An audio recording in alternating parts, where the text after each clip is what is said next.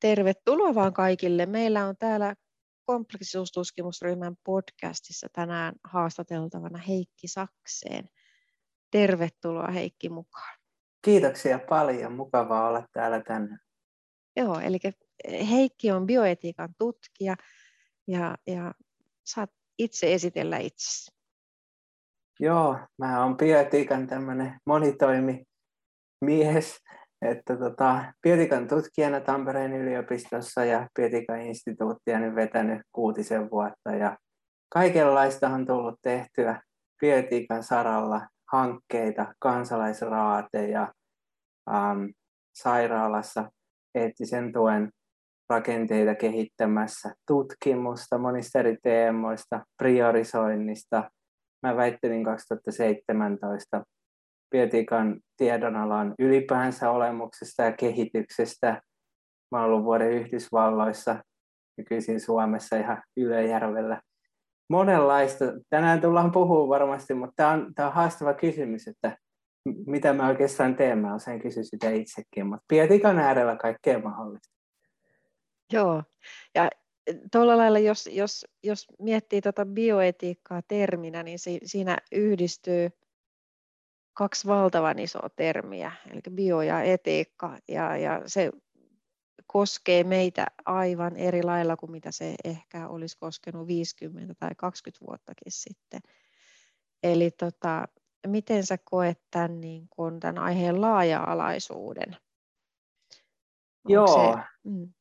se, mä näen, että tähän kompleksisuusteemaan liittyen, niin nämä biotiikassa kohdattavat haasteethan on myös hyvin kompleksisia, päivä päivältä kompleksisempia. Tämä COVID niin hyvänä esimerkkinä, että ei todella riitä, että lähestytään yhdestä kulmasta. Siis jos ajatellaan nyt ihan näin vielä kuulijoille perusmääritelmänä, eli biotiikassa käsitellään lääketerveys- ja biotieteiden eettisiä ja yhteiskunnallisia kysymyksiä, eli käytännössä mitä siellä sängyn sairaalassa tapahtuu, mitä lääketieteen etiikka klassisesti esimerkiksi käsittelee. Ja sieltä ihan sängyreunalta parlamenttiin asti niin sanotusti, eli isoja yhteiskunnallisia haasteita, vaikka miten kohdentaa resursseja terveydenhuollossa tai toisaalta myös siellä tutkimuspuolella, eli lääketieteen tutkimuksen eettisiä kysymyksiä tai biotieteiden eettisiä kysymyksiä, yhteiskunnallisia kysymyksiä. Sitten siitä vielä laajennetaan sinne globaalille tasolle, eli tässä on aikamoinen soppa, jos ajatellaan vaikka tätä koronapandemiaa, niin, niin tota, sitä ei todellakaan voi taklata vain yhdessä kulmassa. Sä et voi vaan ajatella vaikka lääketieteen asiantuntemuksen pohjalta sitä tai, tai ähm, sä et voi ajatella jonkun taloustieteen näkökulmasta sitä.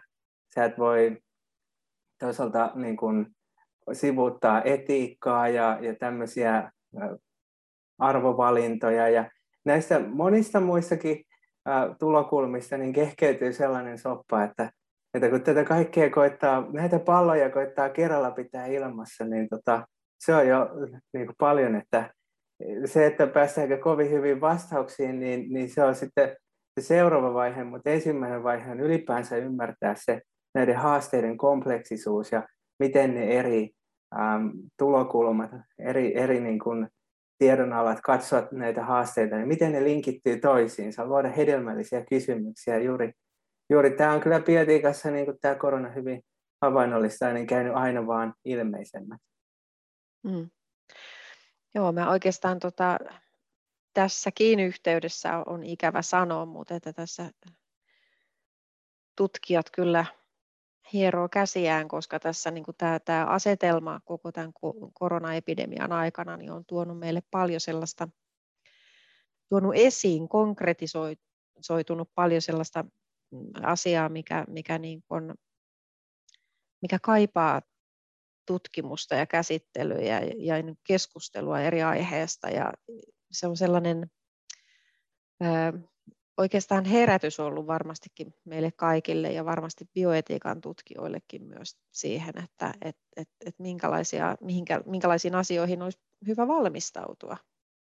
Kyllä, kyllä. Siis ähm, jos ajatellaan, niin tässä minusta aika herkullisesti kävi esimerkiksi Suomessa tämän koronapandemian suhteen ilmi se, että kun klassisesti tämmöisiä kriisitilanteita on ajateltu vaikka sillä lailla, että no, mistä me saadaan rokotteet, miten tämä niin kuin, sairaus hoidetaan, tai sitten ehkä vähän laajemmin yhteiskunnallisesti, että missä on ne valmiusvarastot ja, ja tämän tyyppisiä kysymyksiä, miten talous sopeutuu.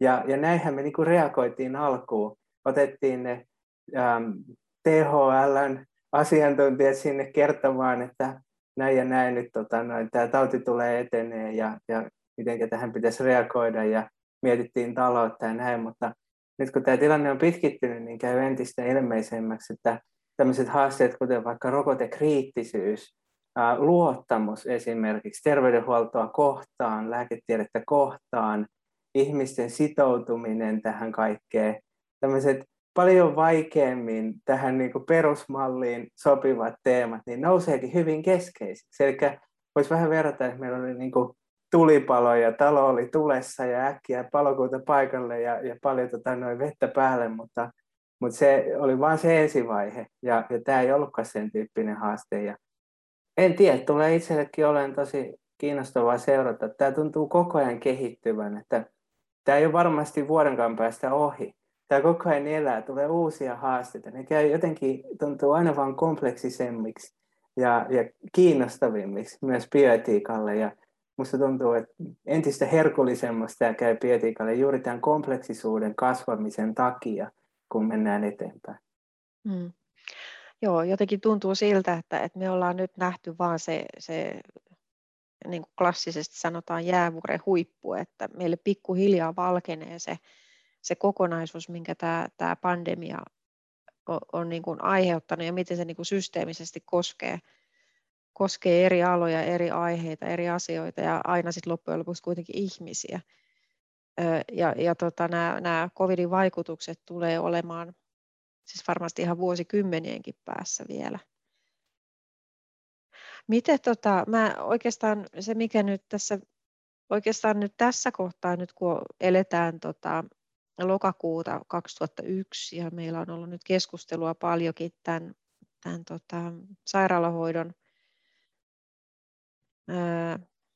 kustannuksista liittyen tähän koronapandemiaan ja, ja ja nythän on, on sit, kun ollaan päästy näistä rokotuksissa eteenpäin, niin meillähän on, on sellainen tilanne, että, että ne, jotka nyt sairastuvat, niin ovat hyvin pitkälti näitä ihmisiä, jotka jostain syystä eivät ole rokotetta ottaneet ja sen kustannuksista nyt kovasti keskustellaan, niin mä näen, että tässä on heräämässä tällainen kovinkin eettinen keskustelu esimerkiksi priorisoinnista. Miten sä näet tämän aiheen? No, jos otan yhden askeleen taaksepäin, niin tämä priorisointi tähän koronaan liittyen niin on minusta kaksijakoinen haaste.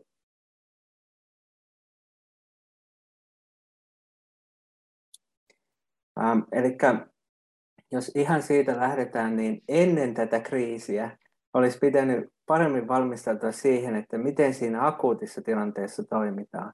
Ja täytyy vähän nostaa omaa häntä siinä, että me muun muassa Pietikan instituutista sitten ehdotettiin erinäisille viranomaistahoille muun muassa kesällä 2019, kun kukaan ei ollut koronasta kuullutkaan, että tämmöiseen akuuttiin kriisitilanteeseen, niin maailmalla on monin paikoin laadittu tämmöisiä suuntaviivoja, että miten priorisoidaan, miten kohdataan niitä eettisiä kysymyksiä siinä tilanteessa, niin meillä Suomessakin pitäisi laatia sellaiset suuntaviivat. Ja no se sitten vähän jäi sinne tuuleen, koska jotenkin näihin kriiseihin on usein niin vaikea saada ihmisiä motivoituun ennakkoon varautuu.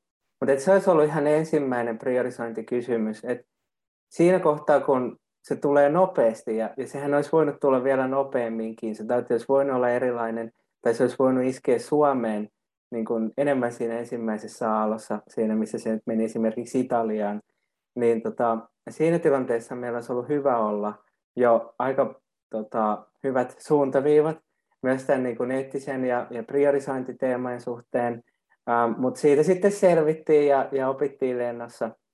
Mutta se on sitten se ensivaihe ja varmaan tulevaisuudessakin tulee uusia pandemioita ja kriisejä ja niihin voitaisiin näitä suuntaviivoja yhä enemmän miettiä. Mutta tota, siitä on nyt tässä koronan suhteen selvitty ja sitten tullaan tähän pidempiaikaiseen haasteeseen, että miten me priorisoidaan sitten esimerkiksi tähän mainitsemaan kysymykseen liittyen, että nämä ihmiset, joilla, jotka ei ottaneet rokotetta ja sairastuu vakavasti ja vaatii vaikka tehohoitoa, niin miten sitten priorisoidaan heille sitä hoitoa, kun, kun on muitakin tarpeita. Mutta tässä taas otan yhden askeleen taaksepäin tässä teemassa ja korostan sitä, että tätä ylipäänsä terveydenhuollon priorisointikeskustelua tämmöisinä niin kuin normaaliaikoina. Tuo ensimmäinen vaihe tämmöistä kriisiaikojen pietiikkaa, mutta tänä niin, kuin, niin sanotusti normaaliaikoina niin, niin nämä priorisointikysymykset, niin, niin niitähän on ylipäänsä terveydenhuollon suhteen peräänkuulutettu jo jossakin, ties mistä, 90-luvulta alkaen. Ja, ja sitä ei vaan ole tahottu saada sitä keskustelua aikaiseksi. Um, sitä on paljon peräänkuulutettu, mutta sitä ei juurikaan käydä, ja joku on sanonut, että sitä priorisoinnista on tullut tämmöinen P-sana, että tota, sitä ei oikein uskalleta käydä, koska voit kuvitella, että kuka poliitikko esimerkiksi alkaa puhua, että hei, meillä täällä priorisoitiin justiinsa terveydenhuollossa niitä ja näitä ihmisiä, niin se kuulostaa aika pahalta. Vaikka tosiasiahan on, että terveydenhuollossa ihan määritelmällisesti aina priorisoidaan. Että jos ajatellaan, mitä se priorisointi on, niin se on asioiden tärkeysjärjestykseen laittamista. Ja, ja se kuulostaa pahalta, mutta tätähän meidän täytyy tehdä koko ajan. Meidän täytyy hoitaa ihmisiä eri järjestyksessä, meidän täytyy eri sairauksia hoitaa eri järjestyksissä, laittaa erilaisia panoksia niihin, ja, ja tämä on ihan osa normaalia toimintaa. Kysymys lähinnä on, että tehdäänkö me tätä niin kuin siellä rivien välissä ja, ja aina vedoten esimerkiksi johonkin vaikka lääketieteellisiin tosiasioihin tai johonkin tämmöiseen, mitä voisi kutsua piilopriorisoinniksi. Että oikeasti siellä on usein niitä arvovalintoja, niistä pitäisi käydä keskustelua, mutta niitä ei, sitä ei uskalleta käydä ja, ja se keskustelu puetaan sitten aina johonkin muuhun kaapuun. Että tämä nyt oli vaan lääketieteellisesti niin ja näin, mikä niin kuin aina ei todellakaan määrity yksistään sieltä lääketieteen pohjalta. Vai voidaanko me sitten käydä avoimesti tätä priorisointikeskustelua, mikä olisi demokraattisesti kestävämpi tapa, mutta sitä ei ole toistaiseksi saatu aikaiseksi, koska se on niin pelottavaa. Ja, ja mä ymmärrän, että päätöksentekijöille se on pelottavaa ähm, kaikilla eri tasoilla. Siis nythän paljon jää esimerkiksi sairaanhoitopiirien harteille, ja, ja voi nähdä heti, että jos meillä on monta sairaanhoitopiiriä tässä maassa ja kukin, kullakin on aika paljon päätösvaltaa niissä asioissa, niin, niin tämä ei tue kansalaisten yhdenvertaisuutta. Mutta että se jää sitten sinne poliitikoille ja sairaanhoitopiireihin ja ihan jopa yksittäisille lääkäreille terveydenhuollon arjessa, mikä ei, mikä ei ole mun mielestä demokraattisesti kestävä tapa. Mutta jos me sitten avattaisiin se avoimeksi, niin, niin ei vain se vaatisi näiltä päätöksentekijöiltä rohkeutta, mutta myös kansalaisilta se vaatisi rakentavaa asennetta olla, kuulla sitä puhetta, olla osa sitä. Mä ymmärrän hyvin, että, että se on aika rankkaa vaikka yksittäiselle lääkärille tai, tai sairaanhoitopiirin tai, tai valtakunnan poliitikolle sanoa, että, tota, että hei, me ollaan tehty tällaisia priorisointipäätöksiä. Siitä tulee kamala, kamala myrsky niskaan. Niin tässä vaatisi niin kuin kaikkien osapuolien tota, rakentavaa uutta asennetta, että me saataisiin sitä avoin keskustelu käyntiin ylipäänsä. Ja, ja tullen tähän koronatilanteeseen nyt tässä, että mietitään, että no, kuinka kauan me ohjataan resursseja vaikka siihen, että on ihmisiä, jotka eivät ole sitä rokotetta ja kuluttaa paljon resursseja, niin tietysti tämän yksittäisen kysymyksen päättämiseksi meidän tarvitsisi olla valmiita päättää myös muiden. Sehän tulee siihen, että muiden, muiden hoitojen välillä, muiden niin kuin, potilasryhmien välillä. Ja, ja me ei voida oikein niin kuin, ottaa tätä yksittäisenä teemana rakentavasti ilman, että me käydään se keskustelu niiden muiden välillä samaan aikaan, koska tietysti meidän täytyy sitten valita, mihinkä ne panokset laitetaan missä määrin. Et kyllä se on vielä vähän kaukana, että tähän päästään, mutta siihen pitäisi mennä. Joo, Joo. ja mä jotenkin muistelen Gavin Mooney, tällainen ä, australialainen ä, kansanterveystieteilijä, niin hän nosti esiin sitä, että et, et, et samalla kun jotain priorisoidaan, niin jotain muuta posteriorisoidaan. Eli se pitäisi aina niin kuin myöskin terveydenhuollossa muistaa se, että et, et se on kyse kuitenkin yhdestä yhteisestä kukkarosta. Et silloin kun käytetään johonkin jotain, jotain varaa, niin se on pois toiselta toiminnalta, mikä on ihan, se on raadollista, mutta se on totta. Kyllä, ja se mikä olisi, siis mä oon tuon Norman Danielsin opissa vähän ollut, joka on terveydenhuollon priorisoinnin tämmöisiä kansainvälisiä kärkiajattelijoita ollut, niin tota, mikä pitäisi myös muistaa on se, että terveydenhuoltohan on osa yhteiskuntaa. Ja, mm. ja ihan siis, niin kuin jos ajatellaan, että meidän päämäärä on tukea terveyttä, ihmisten terveyttä, niin, niin siihen on monta reittiä. Ja kaikki niistä ei kulje terveydenhuollon kautta. Tämä hyvin havainnollistuu tuolla jossain kolmannessa maailmassa, että meidän klassinen ajatushan on, että jos ihmiset on siellä sairaita, niin lähetetään kauhean määrä lääkäreitä ja hoitajia ja, ja lääkkeitä sinne, mikä on ihan hyvä. Mutta usein, jos korjataan vaikka viemäröinti tai teiden kunto tai jotain tämän tyyppistä, niin sillä on paljon enemmän vaikutuksia. Se on paljon tehokkaampaa ensivaiheessa, kun halutaan parantaa näiden ihmisten terveyttä. Eli meidän täytyisi ensinnäkin muistaa se, että, että tota, no, tämä pitäisi olla, nyt tämä käy tosi haastavaksi. Tämä, tämä priorisointikeskustelu terveydenhuollossa ei, jos päämääränä nyt terveydenhuollossa on tuottaa terveyttä, niin, niin meidän ei pitäisi ajatella vain yksistään silloin, että panoksia laitetaan terveydenhuoltoon, missä niitä laitetaan siellä terveydenhuollon sisällä, vaan ottaa mukaan muutkin tekijät, esimerkiksi koulutus tai, tai no, sosiaalipalvelut. Nyt tämä sote-ajatus on ihan sinällään järkevää, että tuodaan se siihen rinnalle. Se on sitten vaan aikamoinen haaste törmättää näitä usein erillään olleita kulttuureita sosiaali- ja terveyspuolta, että tota, saadaan ne tosissaan näkee se kokonaistilanne niiden ihmisten kannalta. Et, et se on niin kuin yksi haaste tässä priorisoinnissa. Ja sitten toinen, mikä tulee ehkä syvemmin tähän etiikkaan, on se, että terveys on hyvä päämäärä, mutta se ei ole elämässä ainoa päämäärä. Mehän voidaan siis käyttää kaikki meidän yhteiskunnan resurssit periaatteessa siihen, että me tuetaan ihmisten terveyttä. Ja sitten me ollaan kauhean terveitä. Mutta meiltä voi puuttua monia muita asioita.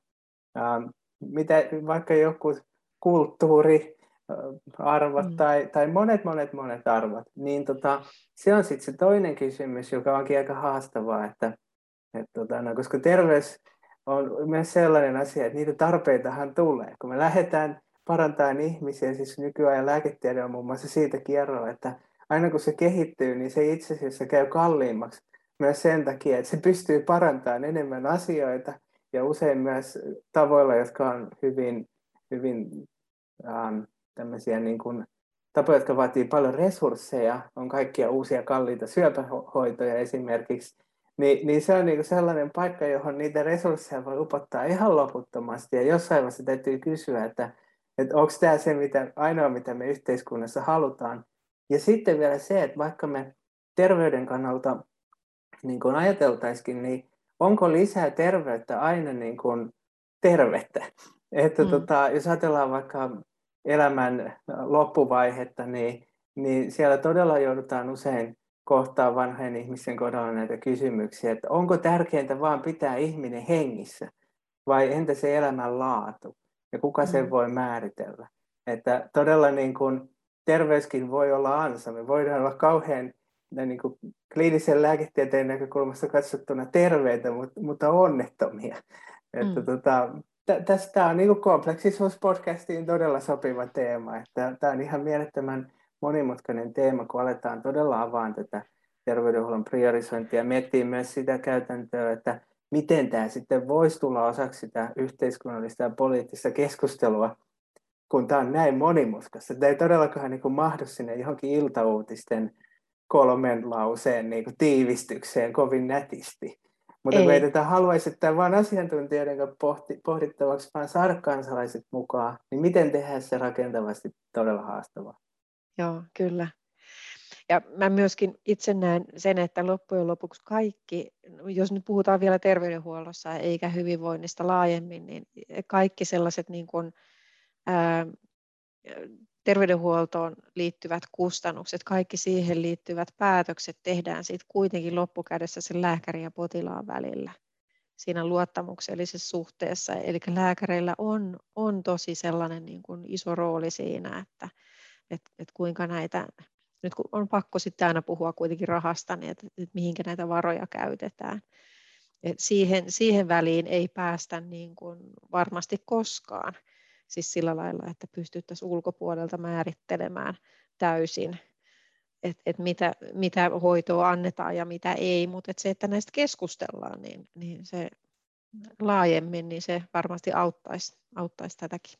Joo, ja siis ymmärrän hyvin ja, se on ihan rakentavaa, että tuohon väliin ei päästä potilaiden, lääkäreiden väliin. Mutta toisaalta siis tämä on myös, että usein lääkärit siellä ruohonjuuritasolla, jotka kohtaa potilaita, niin he todella paljon kipuilee sen kanssa. He usein haluaisi myös, että heillä olisi jotain tukirakenteita siihen tilanteeseen, koska siinä on se äh, fundamentaali kysymys, että pitääkö sen lääkärin olla sen systeemin portinvartija, joka priorisoi niin, että nyt kun mulla on tässä Möttönen, niin, niin katsotaan sitä vähän sillä silmällä, että kun seuraava potilas on Virtanen, että ei voi antaa Möttöselle niin paljon hoitoja, kun sitten tulee se Virtanenkin sieltä. Vai, vai onko niin, että sen lääkäri on sen potilaan tämmöinen niin asianajaja, edunajaja, puolesta puhuja siellä systeemissä. Ja varsinkin monimutkaisissa tilanteissa, jossain yliopistosairaaloissa, tämä menee usein, ollaan harmaalla alueella ja lääkäreistäkin tuntuu todella kuormittuneelta, kun he ei oikein tiedä. Toisaalta siinä luontaisesti tulee se, että, että tämä on sinun potilaasi. Aja sen potilaasi asemaan, ajattele sen potilaasi parasta ää, systeemissä, jossa kukaan muu ei välttämättä systeemin puolesta näe sen potilaan tilannetta. Niin helposti mennään siihen, alkaa niin puhua siellä, siellä jossain yksikössä, että tälle nyt möttöiselle pitää antaa paljon resursseja. Mutta samalla takaraivossa on ajatus, että entä se virtane. Niin, mm. niin tämä tuottaa ihan hirvittävän määrän lääkäreille eettistä kuormittuneisuutta ja, ja lääkäreillähän on siis burnouttia ja työssä jaksamista niin kuin ihan merkittävässä määrin, työssä jaksamisen haasteita siis. Niin tota, sois, että olisi sellainen reitti niille lääkäreille myös kysyä näitä kysymyksiä, hakea tukea, keskustella avoimesti. Mutta valitettavasti meillä on vähän tämmöinen klassinen ähm, lääkärimalli yhä kulttuurissa, joka voi tiivistää ehkä sanotaan, lääkäri tietää parhaiten. Että tota noin, lääkärin pitää olla kauhean kaikki tietävä ja kauhean itsevarma ja esiintyä sellaisena. Ehkä sitten kollegoiden kesken jossain katseelta piilossa voi oikeasti keskustella näistä asioista, mutta, mutta voi hyvin ymmärtää, että jos, jos tukirakenteet on sitä luokkaa, että jossain ehkä kahvihuoneessa tai jossain niin kuin epävirallisessa piilossa katseelta voi näitä keskustelua käydä, niin onhan se aika, aika huono tukirakenne. Et mä uskon, mm. että jos tämä kulttuuri muuttuisi, niin me voitaisiin yllättyä siitä, että ei vaan, että potilaita ja kansalaisia yhteiskuntaa kiinnostaa tämä, mutta lääkärit tarttuisi innostuneesti tällaiseen keskusteluun. Mm. Siinä vaiheessa, kun luotiin tällainen äh, kansallinen tällainen palveluvalikoima neuvosto, niin mä olin kauhean ilahtunut siitä, että tällainen neuvosto on, on niin tulemassa. Ja jotenkin mä itse tulkitsen niin, että, että, että siihen aikaan, kun palkon tarvetta ja, ja muuta määriteltiin, niin siinä oli taustalla tämä, no toki siis Euroopan yhdistyminen ja se, että, että näitä palveluja pystyy saamaan Euroopan eri, eri osissa ja haluttiin niin kuin yhdenmukaistaa, lähteä keskustelemaan siitä palvelujen yhdenmukaistamisesta ja siitä, että mitä palveluja tarjotaan eurooppalaisille missäkin ja että ne on suht samanlaisia. Ja siihen sisältyi tällainen niin kuin julkisen keskustelun aspekti ainakin niissä toiminnan tavoitteissa, jos tulkitsin oikein mutta sitä ei oikein ehkä olla sitten kuitenkaan nähty. Mä jotenkin toivoin, että, että se olisi palvellut myöskin tätä eettistä keskustelua siitä, että, että mitä, mitä, mitä palveluja esimerkiksi priorisoidaan ja muuta, mutta se on valitettavasti tuntuu, että se on kovin sellaista lääketieteellistä ja, ja erityisesti niin kuin lääkkeisiin liittyvää keskustelua, mitä, ja siihen kehitykseen liittyvää keskustelua, mihinkä se, se on mennyt. Oletko sä perehtynyt tähän palkon toimintaan?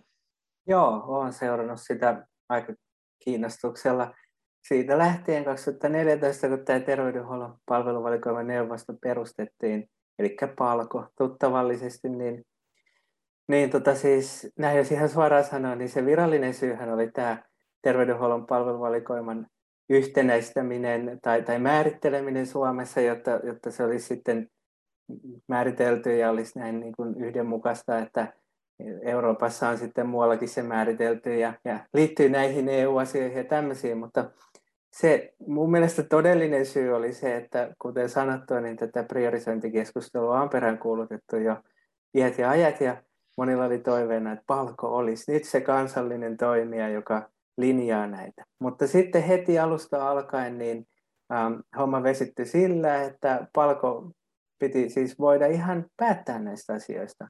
Mutta se alkoi kuulostaa vähän liian pelottavalta, niin sitten tultiin siihen, että palko antaa vain suosituksia, mikä sitten suositukset on suosituksia. Toki niillä on painoarvoa, mutta silti. Niin se ensinnäkin jo vähän vesitti sitä semmoista niin kuin kipinää siitä palkosta. Toisekseen palkon resurssointi on ollut järjettömän pientä, kuten on usein tuotu esille ihan palkon suunnalta myös. Että siellä on ollut yhden käden sormilla laskettava määrä ihmisiä töissä, ja jos kyse on, niin kuin, että linjataan kansallisen tason terveydenhuollon palveluvalikoima, mitä hoitoja tarjotaan ja niin edespäin, mitä, mitä kustannetaan julkisin varoin, niin, niin on se aika vähän. No, mm. no sitten Palko on myös ymmärrettävästi hakenut toimintansa suuntaviivaa. Mä muistan, mä olin yhdessä Palkon seminaarissa jotain vuosia sitten, jossa puhuttiin juuri näistä seikoista ja oli vähän vertailtu, että miten muualla päin tehdään ja esimerkiksi Norjassa niin vastaavan toimielimen kokouksia voi seurata valikoidusti kuitenkin, mutta periaatteessa avoimesti, että, että esimerkiksi median edustajat voi seurata niitä kokouksia. Meillähän ei ole tällaista läpinäkyvyyttä Suomessa ollut ähm, niihin palkon varsinaisiin keskusteluihin, ja, ja sitten silloinkin ihan palkontoimessa pohdittiin, että pitäisikö tähän niin mennä, mutta sitten taas vähän arkailtiin. Tässä on tämä arkailun teema, että tota, ei, ei sitten ihan. Ja, ja kyllä mä niin kuin ihan myös sympatiseeraan, että kyllä näistä vaikeista lähtökohdista niin palkossa on yritetty. Et nyt mm. varsinkin on, tota, toiminta on piristynyt, että sieltähän tulee niitä suosituksia vähän väliä, mutta niin kuin sanoit, niin ne on hyvin tämmöisiä et jos katsoo ihan sitä kieltä ja, ja kaikkea, niin juurikin siellä pienen asiantuntijapiirin ja, ja terveydenhuollon niin kuin erityisammattilaisille suunnattuja. Että se, että voitaisiin kansankielellä sanoa, että hei, meillä on nyt tässä tämmöinen, tämmöisiä valintoja käsillä joidenkin hoitojen kohdalla ja, ja niin kuin pohtia sitä eettisesti ja yhteiskunnallisesti. Silleen, silleen enemmän, että niin kuin kaikki pystyy pääsee mukaan siihen keskusteluun, niin, niin se, se kieli ei ole kyllä sellaista. Mutta tota, ehkä tämä on vain lopputulos näistä edellä mainituista lähtökohdista, että Palko on ehkä tehnyt sen, minkä näissä olosuhteissa on voinut. Mm. Että tota, um, jos se olisi eri hengellä käynnistetty ja, ja sitä olisi tuettu ja sillä olisi niin kuin annettu sellainen henkinen tuki ja toisaalta koko ajan rohkaistu siihen, että pidetään toiminta niin kuin yhteiskunnallisena ja avoimena, niin, niin se olisi varmaan itsestään muodostunut erinäköiseksi. Mm. No suuri kysymys on, nyt on tietysti sit se, että kauanko näin jatkuu. Että, että yksi vastaus, mitä koko ajan peräänkulutetaan, on se, että palkolle lisää resursseja. No se ehkä voisi auttaa, mutta tulisiko siellä sitten vaan enemmän putkessa näitä tota, ää, hyvin teknisen kuuloisia suosituksia ja, ja et ei se ole vaan resursseista kiinni, että uskalletaan avata näitä teemoja, käydä sitä yhteiskunnasta. Niin kuin aiemmin tuossa priorisoinnin suhteen puhuttiin, niin hyvin kompleksista keskustelua. Mm. Miten esimerkiksi voitaisiin saada sinne oikeasti mukaan kansalaiset? Olisiko siinä jotain kansalaisraateja? Mitä? Siis meillähän esimerkiksi äh, tämä nais, NISE, tuolla Iso-Britanniassa on ollut sellainen toimieli, joka on ainakin kokeillut kansalaisraateja siinä toiminnassa. Se ei ehkä, sielläkin vähän arkailtiin sitten ja, ja se on hakenut muotoonsa, mutta, mutta et niin kuin, toi on semmoinen ehkä kulttuurillinen haaste, että tämä ei ole vain resurssihaaste. Ja, ja kun nyt palko ei sitten oikein niin kuin vastaa siihen tarpeeseen, meillä olisi sellainen kansallinen toimieli, joka kävisi avointa, monipuolista yhteiskunnallista priorisointikeskustelua terveydenhuollon suhteen, ja tilanne on sitten äh, niin piilopriorisoitunut ja epätasa-arvoinen kuin se aina on ollut terveydenhuollossa, niin kauanko tämä voi jatkua? Että mm. palkka ei oikein täytä sitä tarvetta, johon se oikeastaan luotiin. Syntyykö joku uusi toimielin? Voiko palkko radikaalisti muuttua? vastaan tähän tarpeeseen. Vai kipuillaanko me vaan näistä ikuisuuteen tässä tilanteessa? En tiedä. Mm.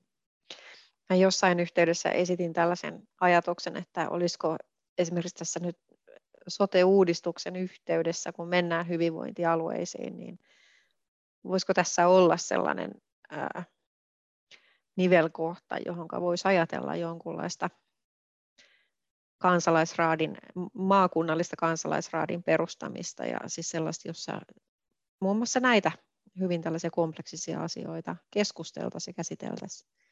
Että tavallaan ehkä toisi sitä lähemmäs ihmistä ja tulisi silloin, kun se on omalla alueella tapahtuvaa, niin, niin se ehkä toisi sellaiseksi konkreettisemmaksi ja se kiinnostus tarttua ja kommentoida aihetta, niin, niin, niin se, se voisi vähän kasvaa. Mitä mieltä olet? No ehdottomasti siis. En nyt sano, että kansalaisraadit on ratkaisu kaikkeen, mutta mm. tota noin, ne on aika tehokas tapa viedä monia näitä teemoja eteenpäin, mistä nyt tänään on puhuttu. Et mehän on Biodika-instituutissa muun muassa järjestetty vanhan ihmisten hoivarobotiikan kansalaisraadit, geenitutkimuksen ja tiedon kansalaisraadit, ja, ja positiivisia kokemuksia meillä on näistä. Me ollaan myös tämmöisiä palvelutaloraateja järjestetty, mutta ne on ehkä sitten vähän spesifimpi juttu. Um, ja nämä kaksi edellä mainittua raatikuvioa, niin, niin niissähän on ensinnäkin ollut hyvin tämmöisiä haastavia teemoja. Esimerkiksi tämä geenitutkimuksen ja tiedon teema, niin se on, se on niin kuin aika spesiaali aluetta peruskadun tallaajalle. Ja, ja niin kuin, siinä on isoja kompleksisuuden haasteita, että miten sä, me todella molempiin laitettiin niin kuin kutsu ihan avoimesti johonkin uimahalli seinälle ja ties minne, että tulkaa tänne, ketkä haluatte, niin, niin miten sä niin porukalle, joka ei todellakaan tiedä näistä, niin, niin avaat tämmöisiä teemoja ja saat siitä hedelmällistä keskustelua ja miten se sitten, mitä se tuottaa, niin, niin nämä on ollut tosi kiinnostavia prosesseja. Et siis monellakin tasolla, vaikka tämä vanhan ihmisten hoivarobotiikan raadit, niin mehän ihan pelättiin aluksi, että kun, kun ihmisillä on aika paljon ennakkoluuloja kaikenlaisia hoivarobotteja kohtaan, mitähän tästä seuraa, ja otettiin ilmoittautumisia muun muassa puhelimella ja sieltä tuli soittoja, että ei sit mitään robotteja, silloin kylmät kädet sillä robotilla ja, ja ihmiset irtisanotaan ja, ja tämä on ihan kamalaa ja näin, mutta tota, me sanottiin kaikille, että tulkaa sinne keskustelemaan. Me oltiin täysin vaan niin kuin hyppytuntemattomaan, että, että tota noin, onko ihmisillä sitä hyvää tahtoa, jaksaako ne kuunnella toisiaan, miten tämä niin asiatasolla menee. Ja ihmiset tuli sinne ja meillä oli asiantuntija-alustuksia, meillä oli jopa robottikin, johon sai tutustua ja, ja tota noin, eka puoli tuntia ehkä menikin vähän jännittyneissä tunnelmissa, kun päästiin keskustelemaan ja tuli nämä ennalta arvattavat vastakkainasettelut, mutta sitten jotain tapahtui, että kun me uskottiin ihmisiin, niin ihmisethän alkoi sitten, niin kuin, he ymmärsivät, että ei täällä nyt voi vaan raadissa olla silleen, että mä huudan mun omia juttuja, että tässä on pakko vähän kuunnella asiaa, kuunnella muita, ja, ja se keskustelu tuli tosi hedelmälliseksi ja me opittiin tosi paljon ihan uusia näkökulmia nousi siinä, mitä myös voitu arvatakaan. Päädyttiin ihan eri paikkaan lopulta kuin, kuin missä oltiin. Esimerkiksi yksinäisyys nousi isona teemana. Ähm, että tosiaan niin kun, nämä robotit voi siinä usein auttaa. Sulla äärimmillään jopa voi olla se robotti siellä elämänkumppanina, mikä voi kuulostaa ehkä noin ennalta vähän karulta, mutta siinä vaiheessa, jos olet yksinäinen vanhus jossain, jossain omassa kodissa, niin se, se voi olla aika iso juttu. Tai se robotti voi ottaa pitää yhteyttä omaisiin ystäviin, mitä hyvänsä. Kaikkeen nousi kiinnostavaa. Ja, ja sitten tästä laadittiin tämmöinen yhteinen julkilausuma. Me vietiin sitten sen julkilausuman sisältöä taas mediaan ja se herätti kiinnostusta. Ja, ja ei vaan niin kuin, että näytettiin, että tämä keskustelu onnistuu ja ihmiset on niin kuin valmiita siihen, mutta, mutta se jotenkin toimi tämmöisenä niin kuin rohkaisijana, että se symboliarvo on niin suuri, että, että sitten kun ihmiset näkee vaikka jossain mediassa – heidän ei tarvitse mitenkään olla niin kuin itse ollut osana tätä, mutta he näkevät, että hei, tuollahan on äh, samannäköisiä ihmisiä kuin itse on, samantyyppisiä keskusteluita, kun niitä aikansa käynyt, niin alkaa olla aika semmoisia monille tunnistettavia, että, tota, että niin kuin, ne on todella samaistuttavia sitten, sitten ne jutut. Ja, ja sitten kun siitä tulee jotain iskevää ja se, se viedään päätöksentekijöille ja kai sillä ainakin joku vaikutus on. Mä en, mä en ihan tiedä kuinka mitä me ollaan vielä, vielä ottaa sitten sinne systeemiin näitä näkökulmia, mutta, mutta että tota, niin kuin se, se saa ihmiset heti osallistua näiden kompleksisten asioiden pohtimiseen, tuomaan uusia näkökulmia, innostuun, voimaantuun. Siinä tulee kerralla paketissa aika paljon. Että mm. nämä on, se ei ratkaise kaikkea ja ne voi mennä myös pieleen tämmöiset raadit varmasti. Meillä ei ole niitä kokemuksia niin paljon, mutta varmasti voi myös mennä, tai ainakin ne voi jäädä ehkä vähän, vähän irrallisiksi kaikesta, mutta tota, kyllä mä sanoisin, että ne on, niin kuin, ne on se tapa, millä me saadaan tämä niin kuin yhteiskunta ja eri äänet, eri näkökulmat, niin, niin taklaan yhdessä näitä kompleksisia haasteita aika tehokkaasti. Mm. Ja mä ehkä näkisin niinkin, että, että, että sanotaan nyt jossain maakunta-alueella, jos olisi tällainen ää, raati, joka, joka sit just nimenomaan vähän, vähän peruutan aiheessa, eli tähän hyvinvoinnin tematiikkaan ottaisi laajemminkin kantaa, niin se voisi jopa auttaa siihen, että, että, että se hyvinvointi ymmärrettäisiin vähän, vähän suurempana kokonaisuutena kuin pelkästään sosiaali- tai terveydenhuolto vaan, vaan just esimerkiksi niin koulutuksen, sivistyksen, kulttuurin, ää, liikunnan, kaiken tällaisen näkökulmasta ja miten ne nivoutuu yhteen, niin sellaisia teemoja, jotka, jotka ihmisiä kiinnostaa, niin voisi nostaa sellaiseksi herätteiksi, tällaisiksi niin kuin pohdinnan kohteiksi. Ja, ja, ja just niin kuin sanoit, että näitä julkilausumia kun sitten, sitten tehdään, niin se voisi taas sitten edesauttaa ihmisiä ää, ottamaan kantaa erilaisiin päätöksiin silloin, kun niitä sitten tehdään siellä maakunnissa. Kyllä, että siis tämän koko niin kuin raatitoiminnahan pohjalla on, voisi sanoa, tämän deliberatiivisen tai puntaroivan demokratian idea, joka on, joka on tota, noin, vähän toisenlaista sukua kuin tämä meidän klassinen, että käydään kerran neljässä vuodessa tai missä nyt, missä nyt ajassa käydäänkään siellä äänestyskopissa ja äänestetään joku sitten jonnekin tekemään päätöksiä, vaan idea on se, se ei ole tämän niin kuin kilpailija, niinkään tämän edustuksellisen äänestyskuvion kilpailija, vaan täydentäjä. Et, et mm. ihmiset voi siellä myös niin kuin arjessa ajantasaisesti osallistua, niin, niin tota, kyllä se toimii just tuohon tapaan, niin kuin sanoit, niin musta aika kivasti. Että tämmöistä on kaivattu. Mm. Kyllä, eli me tutkijoina kannatetaan ideaa.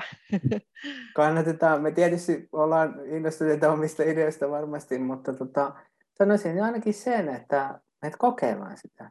Ja, ja kyllä siis ihan niin kuin voisi sanoa aidossa avoimessa hengessä, niin täytyy sanoa, että itsekin hirvitti myös ensin, kuinka moni ihminen sanokaan, että että ei tuommoiset raadit ikinä onnistuun. Me järjestettiin siis kummassakin teemassa näissä hoivaroboteissa ja tässä geenitiedossa ja tutkimuksessa, niin, niin sama porukka istui useampana iltapäivänä yhdessä tutustuen eri teemoihin, käydän keskusteluita. Sanottiin, että ei ihmiset sitoudu tuollaiseen, ei meillä ollut mitään varaa maksaa edes siitä, paitsi kahvia ja pullaa ja, ja tilaisuus oppia ja olla mukana ja vaikuttaa johonkin, niin niin, että ei sinne ihmisiä tuu paikalle ja, ja taivas tippuu niskaan ja sitten itsekin alkoi miettiä, että mitä hän tästä seuraa, mutta kyllä se on vain jännä, että kun sä uskot ihmisiin, niin, niin tota, no, siitä tulee itse asiassa toteuttava ennustus usein. Mm. Siis loppujen lopuksihan on sit kaikessa tässä on sit kuitenkin kyse niistä perimmäisistä arvoista ja siitä, että kuinka nämä arvot ohjaa sitä meidän niin kuin yhteiskunnallista kehitystä että tällainen niin kuin avoin arvokeskustelu eri aiheisiin liittyen niin olisi tosi toivottavaa, varsinkin sitten kun tulee tällaisia isompia pomppuja covidia ja muiden muodossa, että meillä olisi se sellainen vakaampi kuva siitä, että, että minkälaiset ne arvot meillä on. Kyllä, ja siis mä näen nyt, Karla sanoi vähän negatiivisesti, mutta mä näen tämän meidän tämänhetkisen tilanteen, kun me käydään niitä A-studio-keskusteluita, jossa on joku joku THL asiantuntija sanomassa, että ottakaa nyt ne rokotteet, ottakaa nyt ne rokotteet. Ja, ja tota, no, siltikään kaikki ihmiset ei ota niitä ja se menee tämmöiseksi eipäsjuupas asetelmaksi.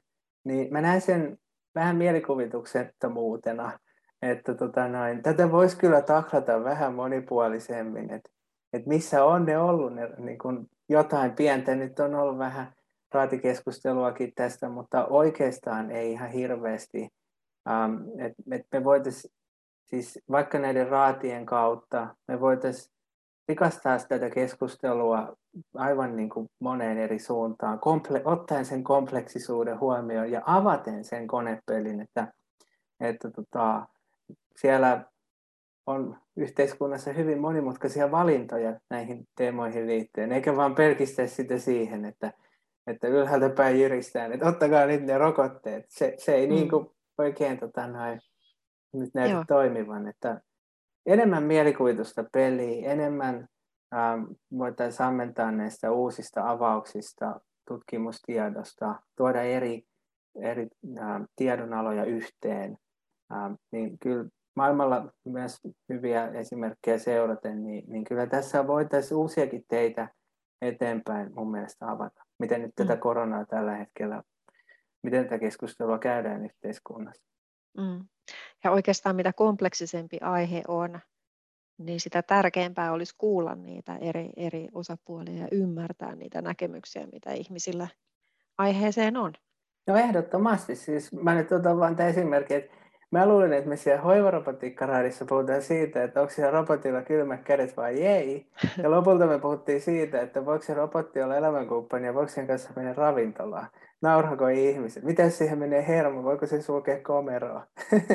niin tota, sanotaan näin, että se kyllä yllätti. Mutta sitten mä näin sen järjen ihan täysin, että kun nämä ihmiset kertoo, että, että tota noin, mikä heitä eniten usein riivaa on yksinäisyys.